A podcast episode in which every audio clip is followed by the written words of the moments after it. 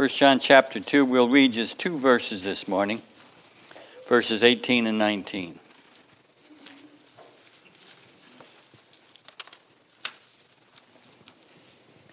Hear now the inspired word of God. Children, it is the last hour, and just as you heard that Antichrist is coming, even now many Antichrists have appeared. From this we know that it is the last hour. They went out from us, but they were not really of us. For if they had been of us, they would have remained with us. But they went out so that it would be shown that they are all not of us. Let's pray. Father, once again, as we look into your word, we ask that just as you've promised, that your word as it goes forth would not return void, but would accomplish for every purpose for which you send it. And we pray, Father, that that purpose this morning would be the edification of the saints, that it would be the building up of your church, that sinners would be saved, that you would be glorified, and that the name of Christ would be exalted. And it's in his name we pray. Amen. Please be seated.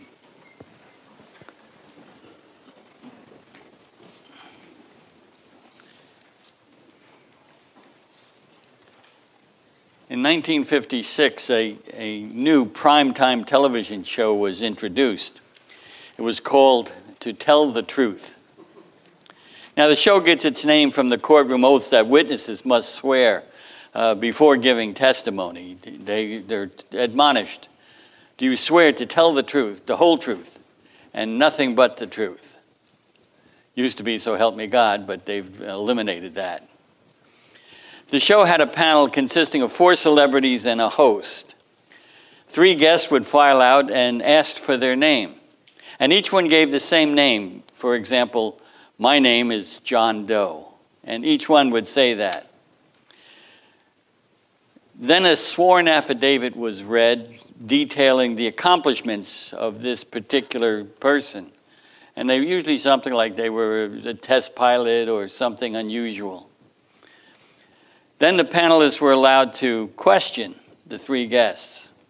Now, the real John Doe was sworn to tell the truth, while the other two were allowed to lie as they assumed the other person's identity.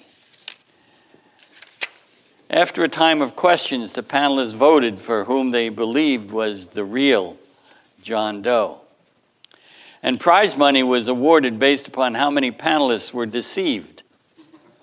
The more deception, the larger the amount of the prize.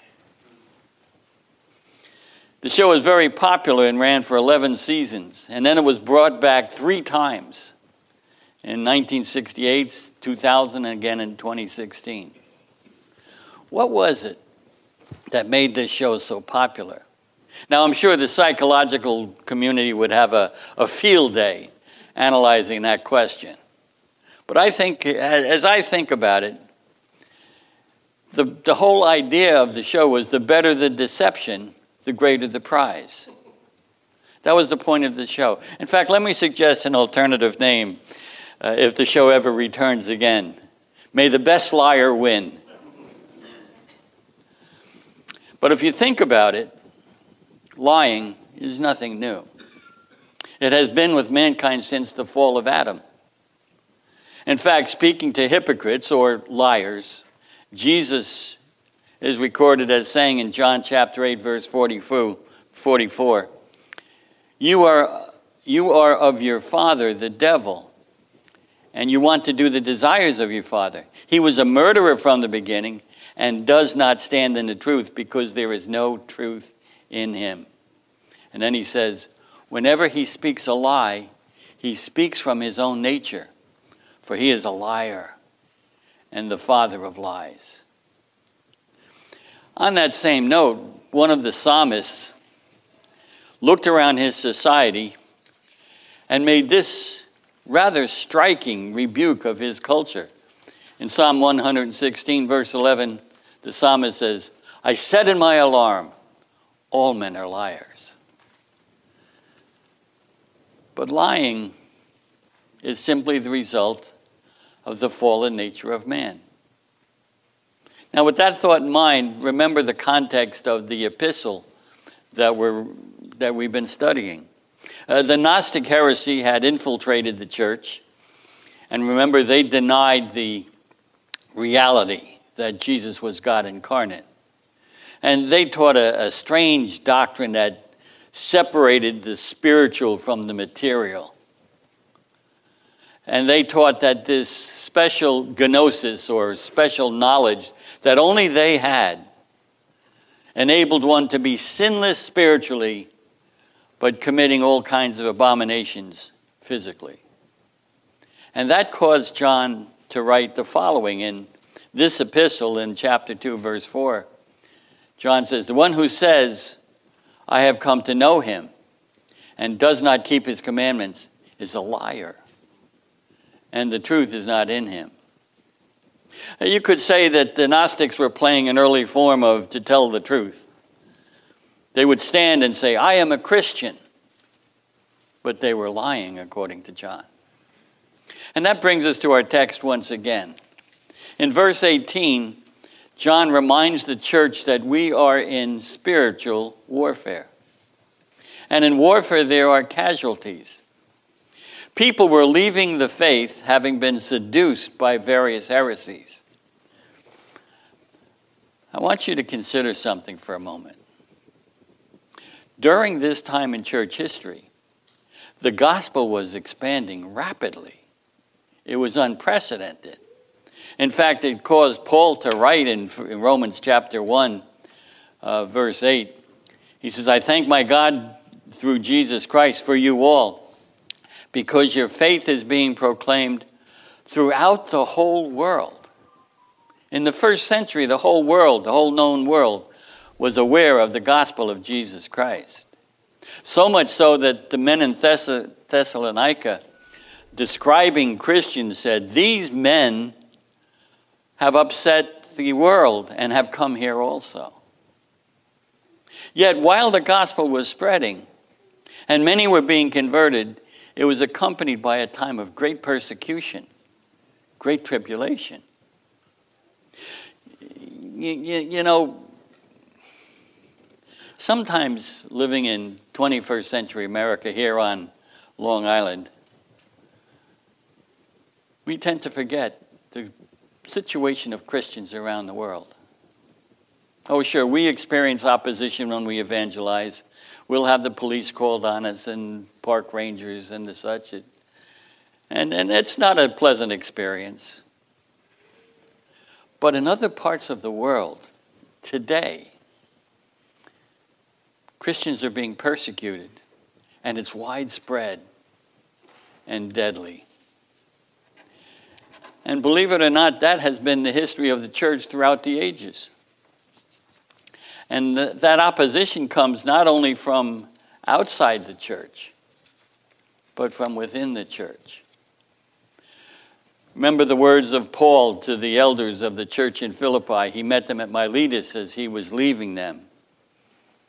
And he says, I know that after my departure, savage wolves will come in among you, not sparing the flock. And that's what John is warning his flock about in this letter. Let me read verses 18 and 19 again. He says, Children, it is the last hour, and just as you heard that Antichrist is coming, even now many Antichrists have appeared. From this we know that it is the last hour. They went out from us, but they were not really of us. For if they had been of us, they would have remained with us. But they went out so that it would be shown that they are all not of us. Now, this is a, a, reminder of several important points. First, the battle will continue. And yes, there will be those who leave the faith. Jesus foretold this truth in the parable of the sower, which we read this morning in Matthew 8 13. When the gospel is preached, there will be some who just reject it outright. That's the seed that's being on the road or the byways. There's no soil for it to grow. So they just reject it right away. Some receive the word with joy.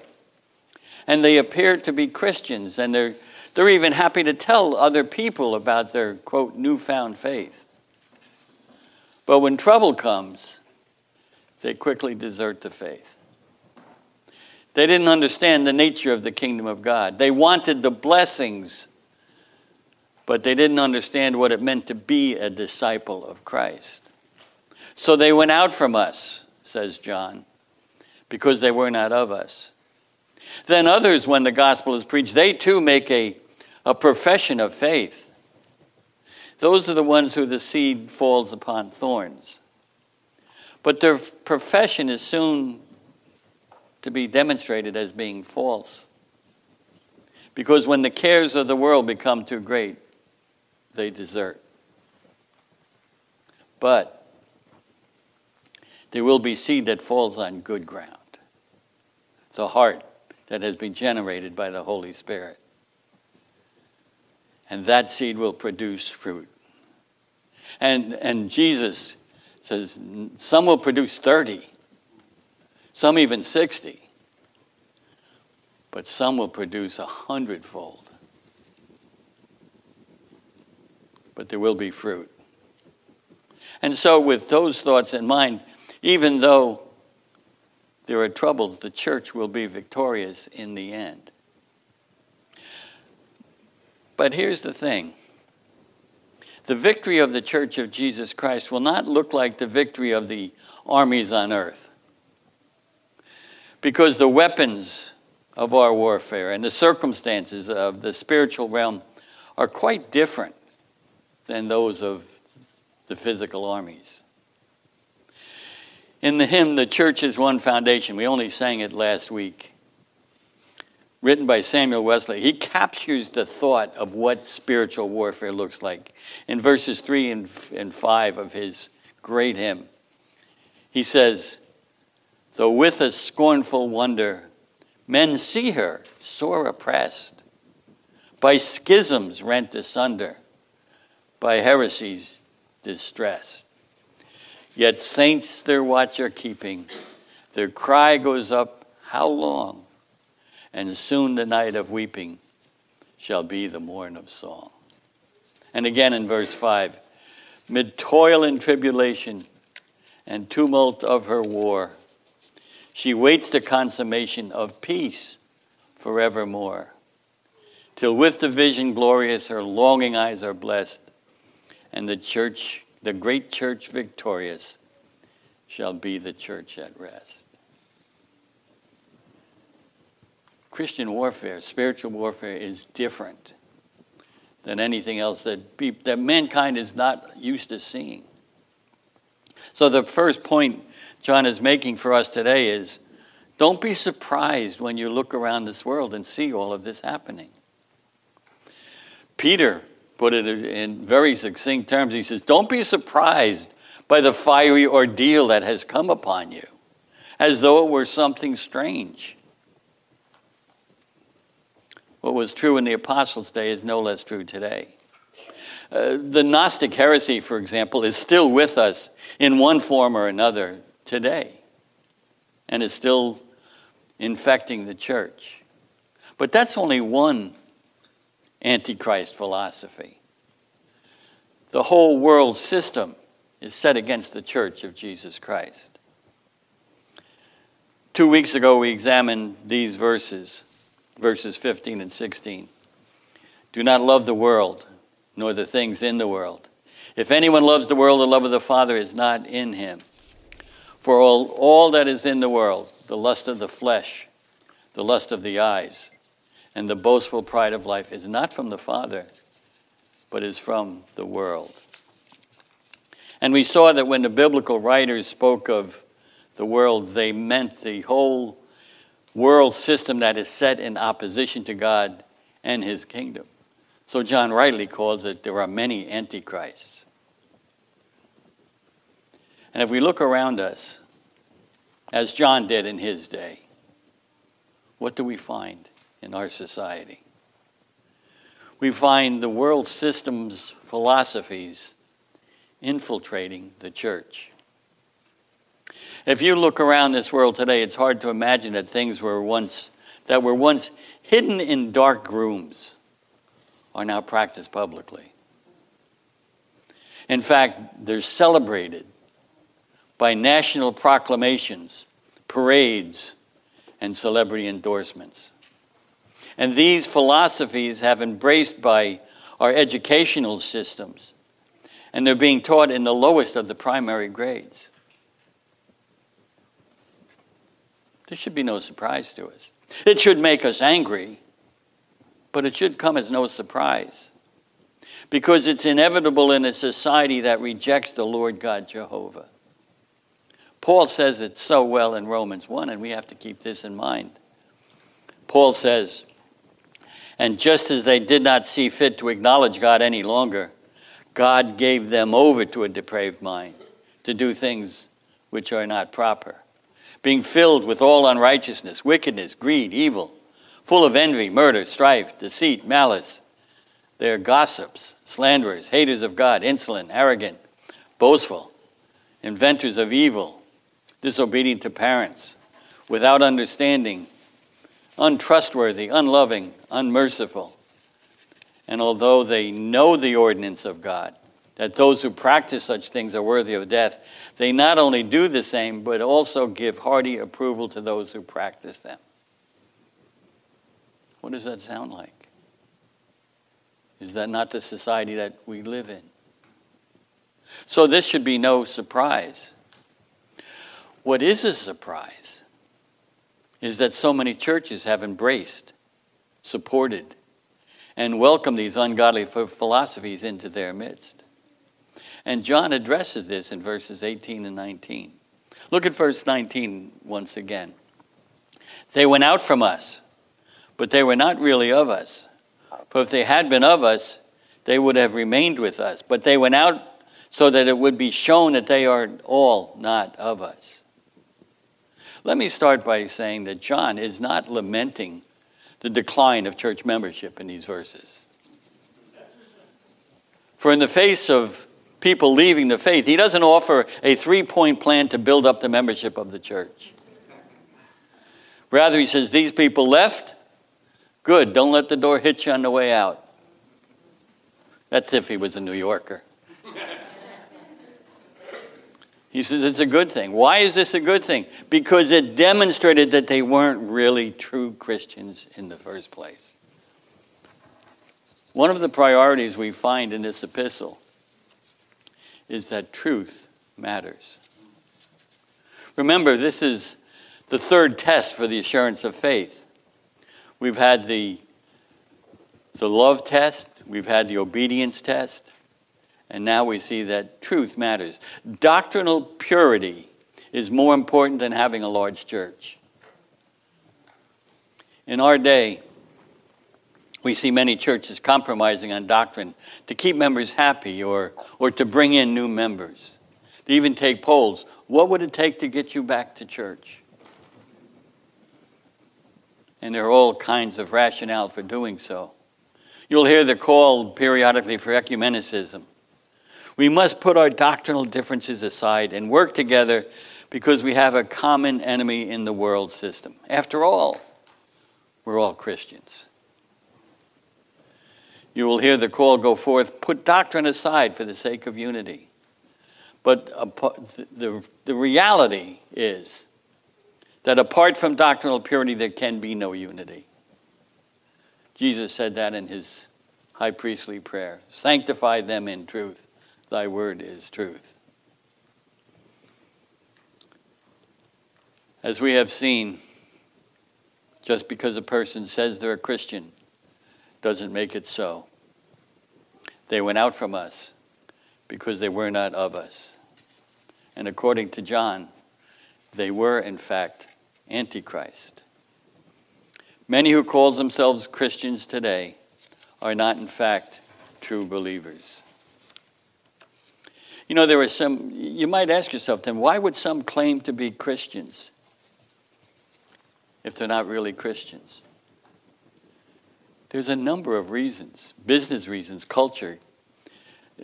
There are men who use the pulpit to, to, get, rich, to get rich quick. People like the power or political clout of being part of a, of a bit large Christian church.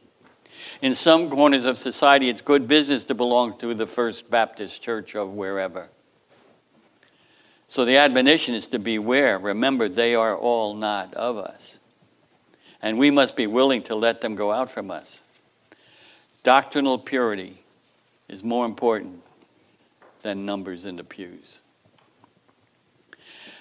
There's a theme throughout Scripture that you don't hear preached much anymore. We see it in, first in the prophecy of Isaiah, as quoted by the Apostle Paul. It's the theology of the remnant. In Romans 9:27, Paul says, Isaiah cries out concerning Israel, though the number of the sons of Israel be like the sand of the sea, it is the remnant that will be saved. God doesn't need large numbers of people to accomplish his plans. He uses faithful people. Remember the story of Gideon. I love the story of Gideon. I'm going to skip over him testing God. That's, a, that's another sermon. But the point for this morning, I want to re- use Gideon to show how, he, how God used Gideon and a small ragtag army to defeat the Midianites. So the Lord tells Gideon, call up an army. Gideon shows up with 32,000 people. That's a pretty good draft. But God looks at Gideon and he says, That's too many. He says, Because he says, The people who are with you are too many for me to give Midian into their hands. For Israel would become boastful, saying, My own power has delivered me. He says, Now therefore come, proclaim in the hearing of the people, saying, Who's ever afraid and trembling, let him return and depart from Mount Gilead. 22,000 people returned. That left Gideon with 10,000 men. Still not a bad army. But God told him that's still too many. And he gives Gideon instructions to test the men according to how they drink the water. That pared it down to 300.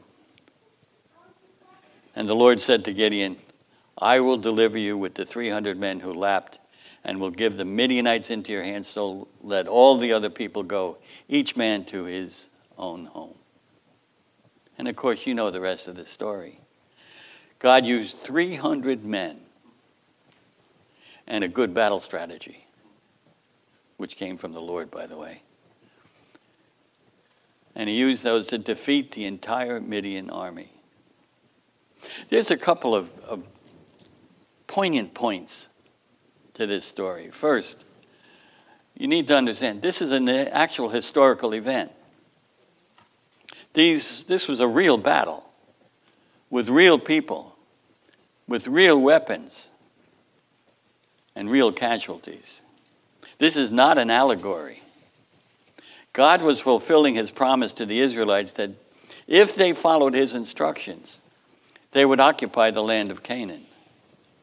And so he wanted to show them that the, bat- the victory in battle was his and not their own. This was a true, this was true in each battle to occupy the land. If you go through the history of the Israelites, whenever they obeyed the instructions from God, they prevailed. When they disobeyed, they suffered loss.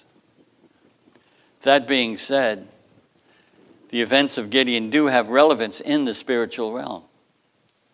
The history of the church is rife with examples of one individual or a small number of Christians accomplishing great things for the Lord. Think of Joseph, willing to stand before the powers of Egypt and, and holding true to his principles.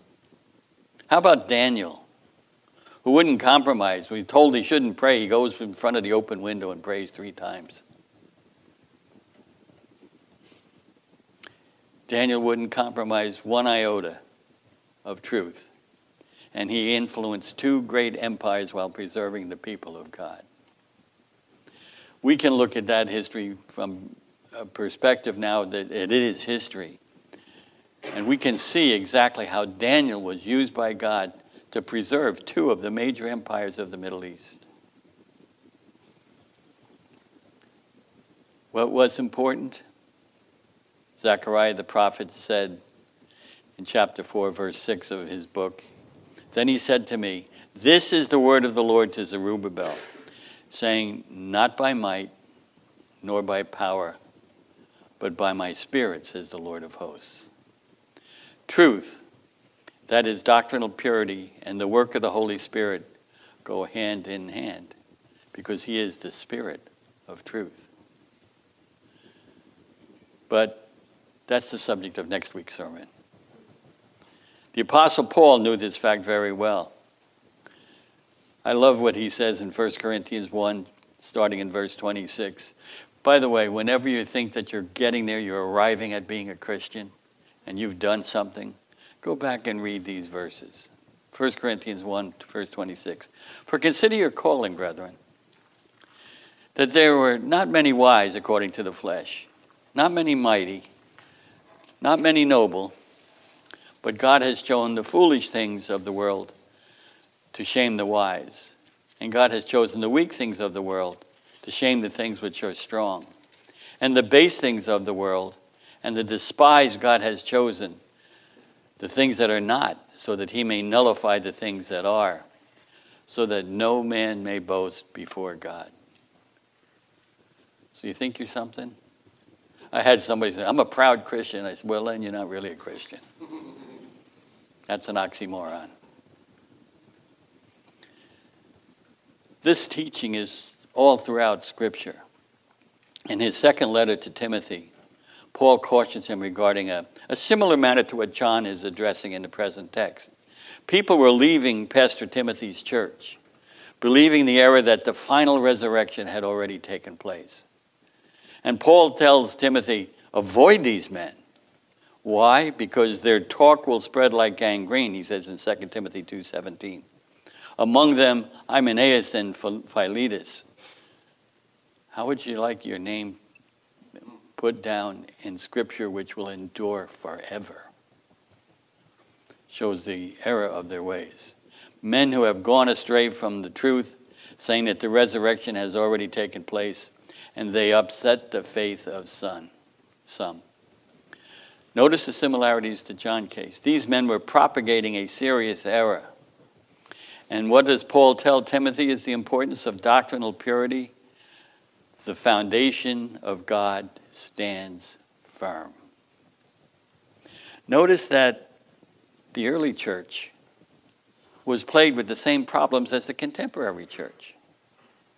And Paul's remedy 2 Timothy 2:15.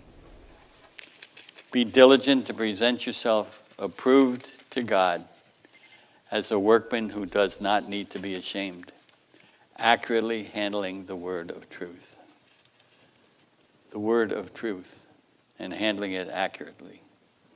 When it comes to the truth of God's word, there can be no compromise for the sake of unity. We see John's attitude quite clearly. They went out from us. Why? Because they were not of us. And their leaving is the very proof that they were not of us. So it was necessary in the plan of God that they left. Which brings us to our third point of the morning. What should the church do in times like these? The answer from Scripture is clear, and that's very simply develop a biblical worldview. What does that mean? First, it means understanding that God does not do things that always make sense to us, nor is He obligated to explain it to us. One of the greatest examples in Scripture is, the, is, is Job. Job goes through all of that suffering. And if you read the whole book through, God never explains to Job why he did it. He just shuts him up, says, where were you when I created the world? Where were you when I did this? Where were you when I did that? And what is Job's response? I shut my mouth. I think we need to shut our mouths more often than we really do. So that's a, a, a, biblical worldview is that God doesn't always do things that we understand. In God's plan, He often uses times of trouble to purge error from the church. That's what we're seeing in the present text in 1 John. As we've seen it already, it was necessary for the heretics to leave for the spiritual health of the church. The words of John are meant to both comfort and encourage that early church. So we need to develop a biblical worldview. What else does that mean? It means times of testing are used by God to build spiritual character in the saints. Paul goes through this in Romans chapter 5, starting in verse 3. He says, Not only this, but we exult in our tribulations. Wow. Knowing that tribulation brings about perseverance. Perseverance, proven character. Proven character, hope. And hope does not disappoint because the love of God has been poured out within our hearts through the Holy Spirit who has given to us. In other words, the very circumstances that we most likely are complaining about have been intentionally given to you by God to bring you to spiritual maturity, which leads to a stronger assurance of faith. And those very same troubles that come into your path from the evil one, God uses for his ultimate good. You all know Romans 8:28. And we know that God causes all things to work together for good to those who love God, to those who are called according to his purpose. And we see that at work in practical ways in the life of Joseph. Remember, he had become a second in command in Egypt. And his brothers, the ones who plotted to kill him and ended up by selling him into slavery, are brought before him and they're in fear. They, they are really afraid of what's going to happen when, they, when Joseph sees them. And rightly so. Because they were guilty. They deserved the death penalty. But Joseph had a biblical worldview, and he forgives them. And he says to them in Genesis 50, verse 20, As for you, you meant evil against me but God meant it for good in order to bring about this present result to preserve many people alive. Ever try to figure out what God's doing? For those of you who try to figure out what's God, what God is doing in your life, sometimes we can, but more often than not, we can't. And the reason for that is very simple and Isaiah gives us the answer when he quotes God. He says, This is God speaking. For my thoughts are not your thoughts, nor are your ways my ways, declares the Lord. For as the heavens are higher than the earth, so are my ways higher than your ways, and my thoughts than your thoughts. How can we possibly understand the mind of God? We may see certain things that are beneficial as a result but we can't figure out what God is doing. He continues For as the rain and the snow come down from heaven, and do not return there without watering the earth, and making it bear and sprout, and furnishing seed to the sower and bread to the eater, so will my word which goes forth from my mouth, it will not return to me empty, without accomplishing what I desire, and without succeeding in the matter for which I sent it. That being said, while we can't figure out the mind of God, we can understand those things He has revealed to us. The secret things belong to the Lord. Deuteronomy 29 29. But the things revealed belong to us and to our sons forever, that we may observe all the words of this law. Now, we already mentioned earlier that we are in spiritual warfare. And we must understand that as Christians, we are in a spiritual battle of cosmic proportions. We are part of the Lord's army. When you become a Christian, you are in the battle. You don't have a choice. You don't just say, Well, I want all the benefits of Christianity, but I'm not going to get involved in that spiritual warfare. That's too heavy. You are part of the army of the Lord. When you become a Christian, you're in the battle. You have no choice. The only choice is how well you're going to serve your Lord. There will be times when it appears that you're on the losing side, But that only means that you're looking through carnal eyes and not spiritual ones. Like Elisha's servant, sitting up on the hills and lamenting that the Arameans were surrounding Jerusalem. He says, Oh, we're, we're going to be destroyed. And Elisha prays that his eyes are open, and what does he see? The Lord of hosts' army encamped, way overpowering the Arameans. We need to look at life with spiritual eyes. Things are not always as they appear. This is where having a biblical worldview is important. Remember, God's word will never return void. Now, what we have seen in the text is John's concern for the church manifested in intangible ways. Keeping the church pure was of utmost importance to all of the apostles. When someone became an offense, either in doctrine or in behavior, steps were taken to remedy the situation. Today, we find it hard, you're hard pressed today to find a church that would practice discipline, let alone excommunicate someone. And that is one of the reasons the church today is ineffective in affecting any moral change in our society. One of the marks of a true church is that it practices church discipline. And the goal of any discipline in the church is threefold. The first is reconciliation or restoration. Church discipline is an act of love, and we need to understand that. So, the first goal of any discipline is reconciliation or restoration of the wayward Christian. To convince the wayward member to return to the faith through repentance. Second goal is it keeps the church free from sinful behavior. In other words, to keep the church pure. And third, to serve as a warning to others, to demonstrate that there are consequences for sinful behavior, both temporal and spiritual. You cannot have one foot in each world.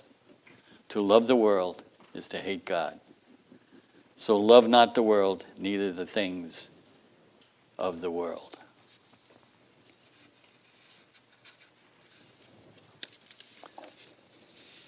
To tell the truth. No, I'm just naming the games. I'm not.